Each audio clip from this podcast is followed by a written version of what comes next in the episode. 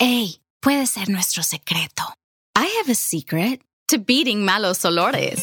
Secret Dry Spray Deodorant helps eliminate odor instead of just masking it. Solo tienes que spray y estarás fresh all day. Porque sabes lo que no es un secreto cuando tu desodorante doesn't work. Ugh, try this. Puede ser nuestro secreto. Consíguelo en sticks o sprays y también es aluminum free. Haz clic o toca el banner to learn more. Escarbando, un podcast de opinión conducido por los periodistas Gustavo Olivo y Fausto Rosario. Indignación, protestas y reclamo de justicia por muerte de ciudadano en manos de la policía. Guido se queda en el PRM y reforzará su actividad política. Revuelo en Estados Unidos por intento de hacer ilegal el aborto que se legalizó en 1973.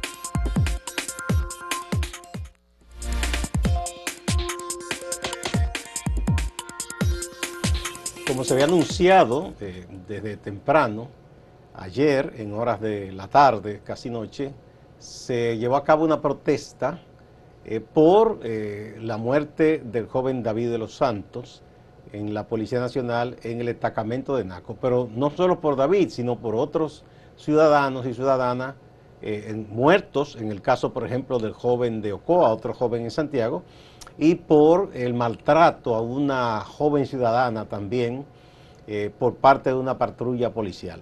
Y, eso ha destapado muchísimos otros casos recientes, incluso eh, no tan reciente. Aquí eh, publicamos un trabajo de la compañera Lou Nelsi. Mm, del 2017 para acá van más de 500 personas. Y yo me voy más lejos. Aquí hubo jefaturas policiales en la que mataron más de mil personas. Y eso se, lamentablemente, Jesús, se ha con los años, la gente lo ha, como dicen, normalizado, entre comillas. Sí. Pero eso no tiene nada que ver con combate a la delincuencia, con democracia ni con ley. Eso es violación de derechos humanos, eso es asesinato extrajudicial, como dicen, porque aquí no hay pena de muerte. No.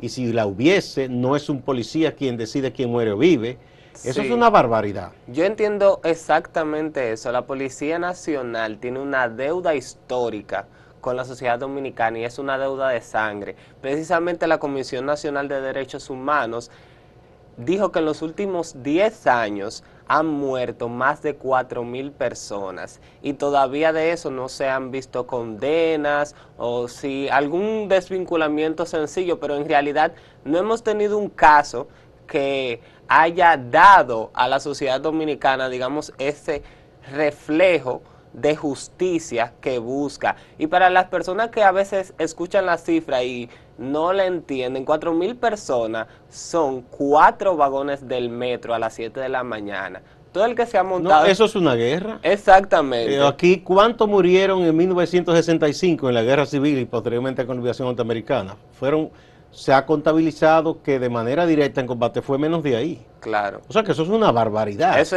es, alarmante en países donde existe verdaderamente institucionalidad.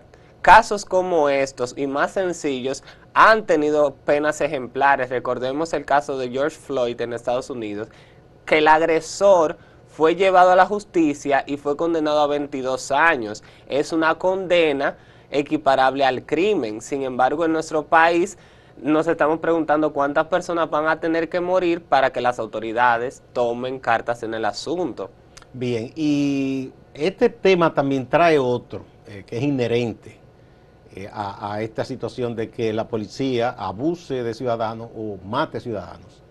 Es que hay una promesa desde hace muchos años de una refundación de la policía, una renovación integral hay que hacer un poco de historia. Esta policía nuestra fue creada durante la dictadura de Trujillo, de una Guardia Nacional que crearon los invasores norteamericanos cuando administraron nuestro territorio y lo dominaron, que de ahí salió Trujillo, lo formaron ellos. Entonces se crea después la policía.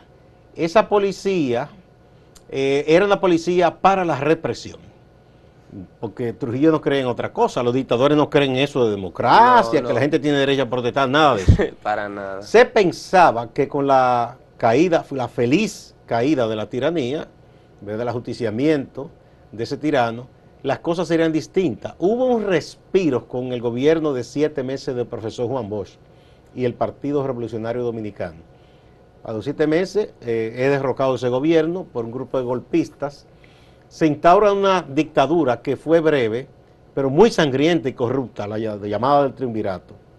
Y ahí esa policía, eh, ahí fue que, digamos, intensificó la represión y los crímenes. Aquí había un cuerpo llamado de cascos blancos, que eran especialistas en, represión. A esos cascos blancos, durante la revolución constitucionalista, le dieron su merecido. Y era tan odiosa la imagen que desapareció ese cuerpo y lo convirtieron en cacos negros. ¿Y para qué son los cacos negros? Para reprimir. Para reprimir. Cuando la gente protesta, van y le dan palos, lo que sea, lanzan bombas. Y siempre se ha prometido, pasan gobiernos y vienen gobiernos, y nunca se ha llevado a cabo esa reforma integral profunda. Algunos son muy radicales dicen que hay que desbaratarla completa la policía, desaparecer y hacer una nueva. Eh, yo no sé si exactamente esa sería la solución, pero esa promesa también la retomó este gobierno y hay una comisión que está trabajando para eso. Uno espera que esa comisión avance. Yo entiendo que si la solución no es desbaratarla, la cosa va por ahí, porque en realidad la situación con la Policía Nacional y con las otras autoridades de control es insostenible. No se puede seguir vulnerando los derechos de la ciudadanía de esta manera. Y hay que señalar algo, Gustavo, que es que nosotros tendemos que es una de las características de la desigualdad, a que siempre buscamos romper la cuerda por el lado más delgado, por el lado más frágil. El caso de David de los Santos no simplemente fue un ataque de brutalidad policial. Ahí veíamos el cuerpo tenía señales de tortura. Esa persona fue torturada en un destacamento. Y yo me pregunto, ¿quién mandó a eso? Porque los policías evidentemente que lo detuvieron por alguna situación que todavía no se ha conocido, pero señales de tortura, que le hayan quemado las manos, los genitales, estamos hablando de que ahí hubo una intención. Él no simplemente fue detenido Muy retorcida además, porque, claro. porque no es que murió, eh, digamos, sin que se propusieran matarlo sino que fue sometido de manera fría a tortura. y eso, es una intencionalidad y debe de haber un autor intelectual, que es el que nosotros generalmente no perseguimos. Hasta el momento han sido desvinculados las personas que estuvieron en ese caso, pero ¿qué va a pasar con las personas que sí tienen responsabilidad? Y, que no es solo que los desvinculen, esta gente debe ser investigada a fondo deben establecerse responsabilidades y qué bueno que el Ministerio Público está en esa etapa ahora y luego que vayan a un tribunal. Pero hay otro aspecto también, eh, Jesús. Eh, tú ves que fue en una plaza comercial que a este ciudadano mm, dicen porque por alguna conducta que entienden impropia, los retuvieron unos guardianes de seguridad. Que yo me pregunto, ¿son exactamente guardianes privados o alguno de estos es policía o militar? Porque eso se da. Sí, plazas comerciales tienen a su servicio agentes policiales o militares, les pagan también por esa vía y esto está en servicio exclusivo de esas plazas comerciales. Aquí vimos un caso hace un tiempo y se denunció de Megacentro, que está en, la, en, Santo Domingo Este, ¿verdad? Que ahí apresaban muchachos que entendían que iban a sustraer algo o que, y casi tenían una especie de cuartel privado y le daban golpe y de todo. Entonces eso no es posible, o sea, una plaza comercial si alguien es atrapado o sustrayendo algo o exhibe una conducta impropia, lo que se debe llamar a las autoridades, pero no pueden tomarse en sus manos la autoridad. Claro, hay algo que este caso nos ha demostrado y es que las autoridades tienen el síndrome del poder. Mientras más poder tienen, que es poder que nosotros los ciudadanos le otorgamos, más creen que tienen la facultad de vulnerarnos, que de alguna forma están por encima de nosotros, que están por encima de la ley. Es penoso que todavía nosotros estemos hablando de que un policía no puede agredir a una persona hasta ciertas condiciones. O sea, el primer instinto que uno tiene cuando va en la calle y de noche y es detenido por un oficial es encomendarse a Dios. Pánico. pánico, miedo.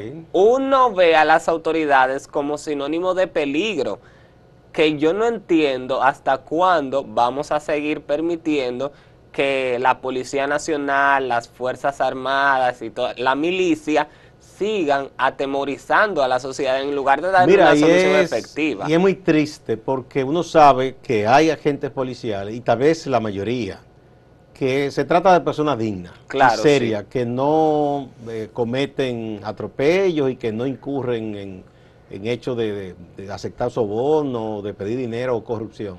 Pero los que incurren en estos hechos ilícitos dañan la imagen de esa institución. Como dicen en el lenguaje policial, manchan el uniforme.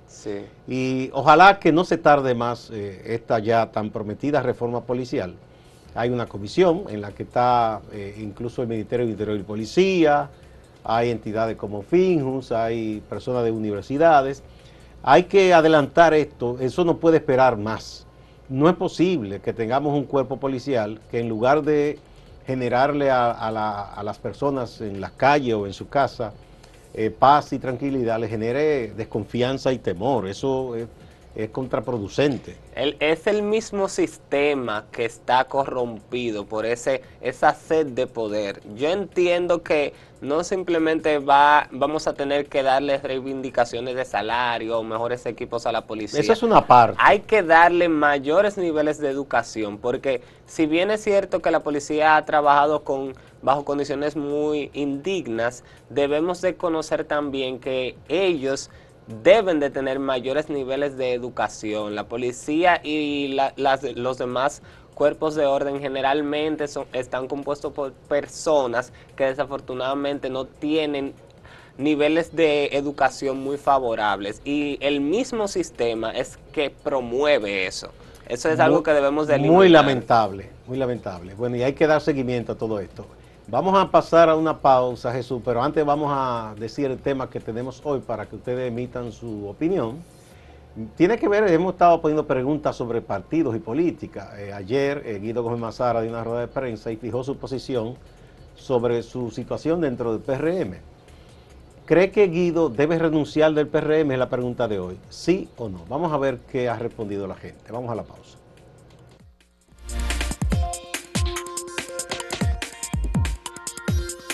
Si quieres anunciarte en este podcast, escríbenos a podcast.acentotv.de.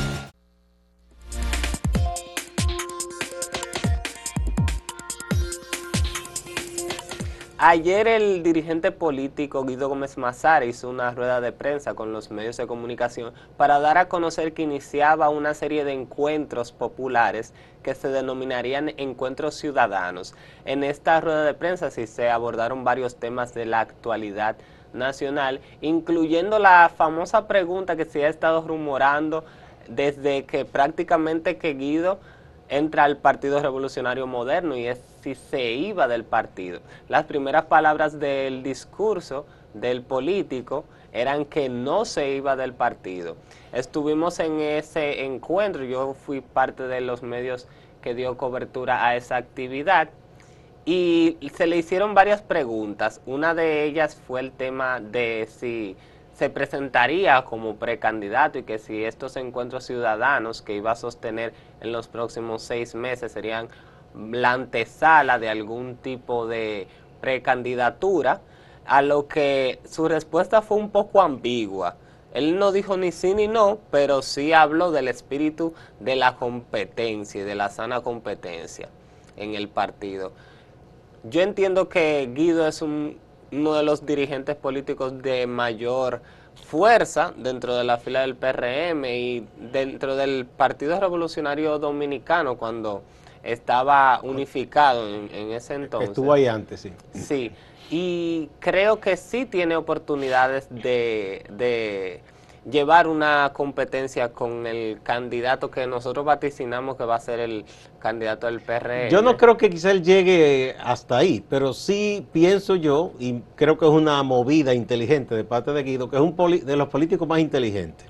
Eh, usted puede estar de acuerdo no, puede, estar de acuerdo no, pero Guido es un político, primero, que estudia mucho, se mantiene estudiando la política y otros temas, y segundo, con una gran capacidad de análisis muy agudo. Eh, y yo no creo que él vaya quizá a adelantar un proyecto político presidencial alrededor de su persona. Sí creo que él va a continuar en esos contactos, que es la forma mejor de un político ganar apoyo popular.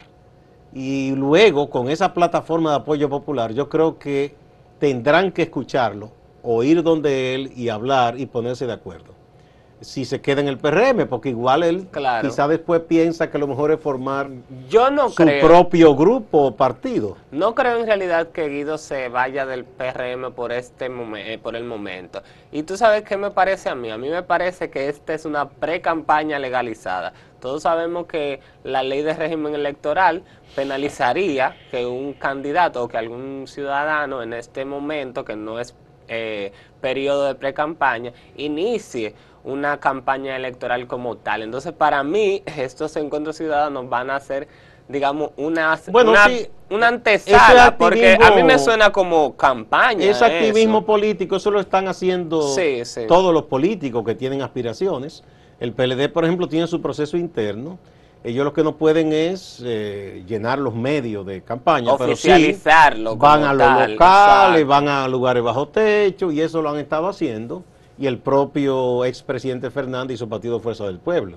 En el PRM hay ligeros movimientos, porque ellos lo que están en un proceso de selección de la directiva que ya se sabe cómo va a ser, porque hay una sola plancha, va a repetir José Ignacio Paliza como presidente y Carolina Mejía como secretaria general.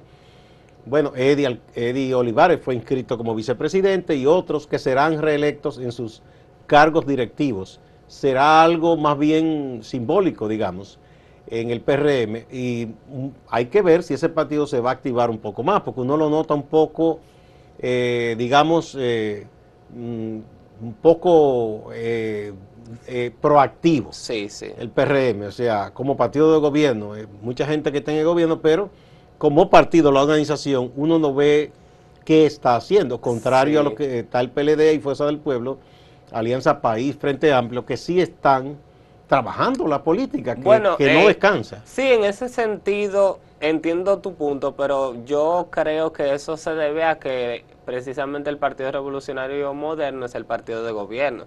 Entonces, entraría en conflicto que además de todas las obras y toda la gestión que ellos administran, también tengan como más presencia en la vida ah, lo política. Lo que pasa es que hay un error que cometen los partidos cuando llegan al gobierno. Eso lo hizo el mm. PLD, eso lo hizo anteriormente el PRD y los mismos reformistas, de que todos se van de los cuadros más principales al gobierno. Entonces, la la responsabilidad de Estado los absorbe el tiempo y la Y cometen el error de no dejar cuadros exclusivamente dedicados a la labor partidaria. Precisamente, uno de los temas que... Y, eso es lo que debe hacer un partido, ser el brazo político del gobierno. Por ejemplo, ahora mismo están atacando al gobierno con el tema del asunto policial. Gente incluso yo digo a que ni moral tiene, porque en sus gobiernos mataron muchísima gente, los policías. Pero, ¿dónde está el partido de gobierno respondiendo a eso? no aparece. Entonces, un funcionario o el presidente, ni siquiera un legislador, está para estar bateando toda la bola que le lancen. Eso le corresponde a la parte partidaria, que uno como que no la ve. Ese es un buen punto. Y precisamente. Eso mantiene muerto de risa a los partidos de oposición. Algo así se mencionó dentro de la rueda de prensa y es que Guido enfatizó mucho el tema de los empleados públicos y cómo parte de la militancia de las bases del partido no se encontraba en cargos públicos. Yo tengo una opinión bastante diversa de ese tema. Y no solamente en contra de Guido, sino en contra de todas las personas que piensan igual. Hay una frase de Simón Bolívar, un uno de los prolíficos de la política en América Latina. No, no, un, gran prócer de las Américas. De las Américas, exactamente. Y que me voy a permitir citar para este comentario. Los empleados públicos pertenecen al Estado, no son patrimonio de particulares. Ninguno que no tenga probidad, aptitudes y merecimientos es digno de ellos. ¿Y a qué me quiero referir con esto? Cuando un partido llega al gobierno, entienden que las arcas del Estado son arcas de enriquecimiento o son oportunidades de trabajo. Y es cierto, el gobierno merece o necesita una estructura para funcionar, pero en realidad las aspiraciones de un servidor público no deben ser tener cargos públicos. A mí me parece tan incoherente que un gobierno que recientemente llega al poder haya tenido esta desvinculación masiva de funcionarios simplemente porque no eran parte del partido y veíamos cómo tenían la cachaza, como decimos aquí, los militantes de salir a protestar porque en su gobierno no les habían dado ningún cargo electivo. Si usted está viendo esto... No, electivo no, porque electivo tú Perdón, un, cargo público. Nombrando, un nombramiento. un nombramiento si alguien va al Estado a servir, que sea por voluntad, que sea por moral, por ética, es muy lamentable que nosotros veamos el Estado como una fuente de enriquecimiento. Lo que debemos de apuntar es que hayan oportunidades de empleo reales, que la gente no necesite ir al Estado para tener un empleo. Eso es, va en detrimento de la misma economía. que aquí no hay lo que llaman una burocracia profesional. No se ha hecho. Entonces, como no hay una burocracia profesional, que eso debe hacerse como con un gran acuerdo nacional, en otros países se ha logrado. Pongo un ejemplo solo de Taiwán, por ejemplo, que allá el que llega presidente puede mover dos o tres puestos nada más. Pero ¿qué pasa? Que aquí, si un gobierno llega y deja a esos funcionarios, va a tener el enemigo en su casa, porque esos son gente de otro partido que le va a hacer la contra y le va a estropear su política. Sí, pero que no se, no se debería de ver así, porque es que los ah, puestos públicos deben de ser en base a méritos. Ah, perfecto, pero, es, que, como el otro no lo hizo tampoco, el que viene no lo hace, no lo hace, no lo hace, el que viene no lo hace. O sea, eh, es también, también es que nadie afila cuchillo para su garganta. Lamentablemente el que llega, su gente quiere empleo, porque es un país donde hay mucho desempleo, y los cargos importantes que tienen peso en las políticas públicas no se lo van a dejar, lo contrario. Lamentablemente, pero es así. Y el que llegue va a ser lo mismo y lo mismo y lo mismo. Sí, pero lo que tenemos entonces que apuntar es que la sociedad tenga mejores niveles de empleo. Fomentar el sector privado sería, por ejemplo, una opción para que haya empleo, que haya menos desigualdad y que la gente no vea el Estado como una Ojalá fuera fuente de empleo. Eh, eh, por ejemplo, aquí siempre se ha hablado de achicar el Estado porque hay demasiado empleado, pero el sector privado que reclama sobre eso no va a emplear a esa gente. Entonces se crearía una crisis social, lamentablemente, porque no hay capacidad del sector privado para absorber esos empleados. Eso es un gravísimo. Mira ahora lo que hay con la ruta esta que está muy bien, esos corredores. Sí, sí. Pero todos esos choferes que quedan sin esos trabajos están hasta rompiendo la guagua, que no debe ser. Eh, o sea, eh, La informalidad del mercado laboral en realidad es un problema. En la informalidad y hasta la formalidad, porque no hay empleos formales, no hay. Y los que hay, muchos son mal pagados también. Eh, es una situación muy eh, lamentable la que tenemos en ese sentido. De todos los lados. Ojalá que un día avancemos a eso que tú planteas, que tienes razón, pero mientras tanto yo creo que es muy difícil. Es muy difícil. para que le digas de nuevo a la gente el tema que tenemos hoy. El tema del día de hoy, ¿cree que Guido debe renunciar del Partido Revolucionario Moderno, sí o no? Esa es la pregunta del día.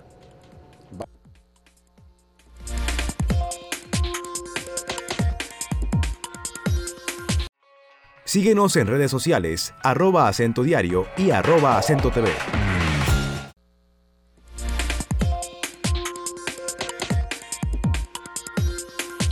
Vamos a ver qué ha respondido la gente, Jesús, al planteamiento de hoy. Mira, aquí, esto es en YouTube. Ahí tenemos que el 63% piensa que Guido no debe renunciar del PRM, mientras que el 37% piensa que sí. En Twitter la gente opina eh, que Guido no debe renunciar del PRM un 56%. En cambio el 44% sí entiende que Guido debería de irse de este partido. Bien, vamos a ver algunas opiniones. Aquí está Franklin de León que dice, Guido no cabe en el PRM. Donde él está bien es en el PRD. Ahí es que él encaja. No, pero ese fue del PRD ya. Está un poquito tarde ese comentario. A ver, eh, Esther Casilla en YouTube. Guido se me está pareciendo a Leonel en el PLD. Bueno. Bueno, eh, no, es distinto, que Leonel era presidente del PRD. Bueno. Amanda Caraballo Alcántara dice, no, no debe renunciar porque no tiene perspectiva en ningún partido. Tiene una forma de ser que no cabe en ningún partido. Ay, Dios mío. Bueno, pero si no cabe en ninguno, tampoco cabe ahí. Yo no entiendo, Amanda. hay, hay fuego para Guido. Cornelio Florian. ¿Y cómo se hará democrático el PRM en sus prácticas internas si Guido no los ayuda? Ese es otro punto de vista. El salvador de la democracia, el PRM. Omar Costa dice, debe hacer un partido paralelo. Bueno. Ese ha sido uno de los principales temores de la gente, que Guido sea, se vaya. Papito Concepción, mientras Guido esté peleando con los que se fajaron a formar ese partido, no lo veo bien que se quedó peleando con Miguel Vargas y cuando vio la posibilidad que tenía el PRM de llegar al poder, de paracaídas por querer adueñarse de él. No, pero yo creo que eso es injusto. Él aportó un... Sí, sí, sí. Él aportó mucho a ese triunfo también del PRM. Sí, La gente es muy dura con esa cosa. Bueno, pues vamos ahora con nuestro compañero Máximo Laureano a la ciudad de Santiago. Adelante, Máximo. El senador por la provincia Santiago y presidente del Senado, Eduardo Estrella, considera que no hay justificación para las huelgas. Condena los hechos de violencia que se sucedieron en el paro desarrollado el pasado lunes 25 de abril. Además, agrega que nunca como ahora se ha invertido tanto desde el gobierno en la provincia Santiago y la región del Cibao. Podríamos decir que si se está construyendo Santiago, hoy es que Santiago se está haciendo inversión, donde el gobierno ha puesto sus ojos. Yo, yo reitero que en los últimos 25 años no se había hecho la inversión pública que se está haciendo en Santiago en el día de hoy. Desde pequeñas obras hasta grandes obras como el teleférico, el monorriel, la cañada de Gurabo, la circunvalación de Navarrete. El presidente del Senado también se refiere al tema donde varios jóvenes han fallecido luego de ser apresados por la policía. Los excesos que hay hay que eh, investigarlo hasta las últimas consecuencias. Y la manzana podrida de la policía, la que hayan, hay que sacarla y hay que condenar el que haya que condenar. Nadie va a estar de acuerdo con la violación de las libertades públicas y ciudadanas. Lógicamente, por eso digo manzana podrida, porque institución en sentido general, la policía, hay muchas policías buenas, gente buena, y que se están entrenando, muchos jóvenes que se están empezando a capacitar, y yo luego también que debemos fortalecer lo que es la institución. A propósito de ese tema de la policía que ha acaparado mucho la atención por la muerte del joven David de los Santos, en el ensanche Naco en la capital, en Santiago ha resurgido el caso ocurrido hace un mes con Richard Weiss, un barbero que fue apresado por agentes de la Policía Nacional y que sus familiares afirman que este fue golpeado en el destacamento y que luego, a raíz de esa golpiza, falleció en el hospital José María Cabral Ibáez. Sus familiares están pidiendo justicia. Seguimos con el tema de la Policía Nacional que ha notificado que investiga la muerte de dos personas. Una de estas en la comunidad Estancia, en Navarrete. Se trata de Maribel Altagracia García, apodada Mariluz, una señora de 61 años de edad que murió tras ser herida con armas blancas. La otra persona fallecida se trata de Iván Jiménez, apodado La Belleza, de 22 años de edad. Este falleció a causa de herida de armas de fuego en el sector en Sánchez Bermúdez. Estudiantes que cursan distintas carreras en las universidades de Santiago y la región del Cibao, nos referimos a estudiantes de nacionalidad haitiana están solicitando a las autoridades dominicanas agilizar los procesos de entrega de pasaportes y visados. Dicen que pasan mucho trabajo al punto de que cuando ven un camión de los operativos de la Dirección General de Migración tienen que correr. Distante, pero pendiente. Actualidad y objetividad desde Santiago. Siga la programación de Acento TV.